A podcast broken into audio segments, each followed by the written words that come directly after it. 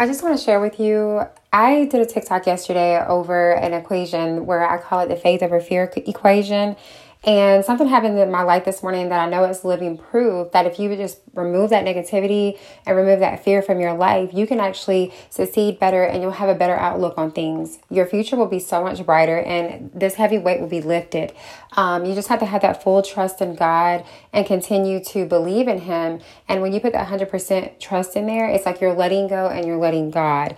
I'm telling you, this is the best thing. And that's something I'm working on uh, despite my flaws. But guys, trust and believe God will always be there, even when you don't think so. Have a good day.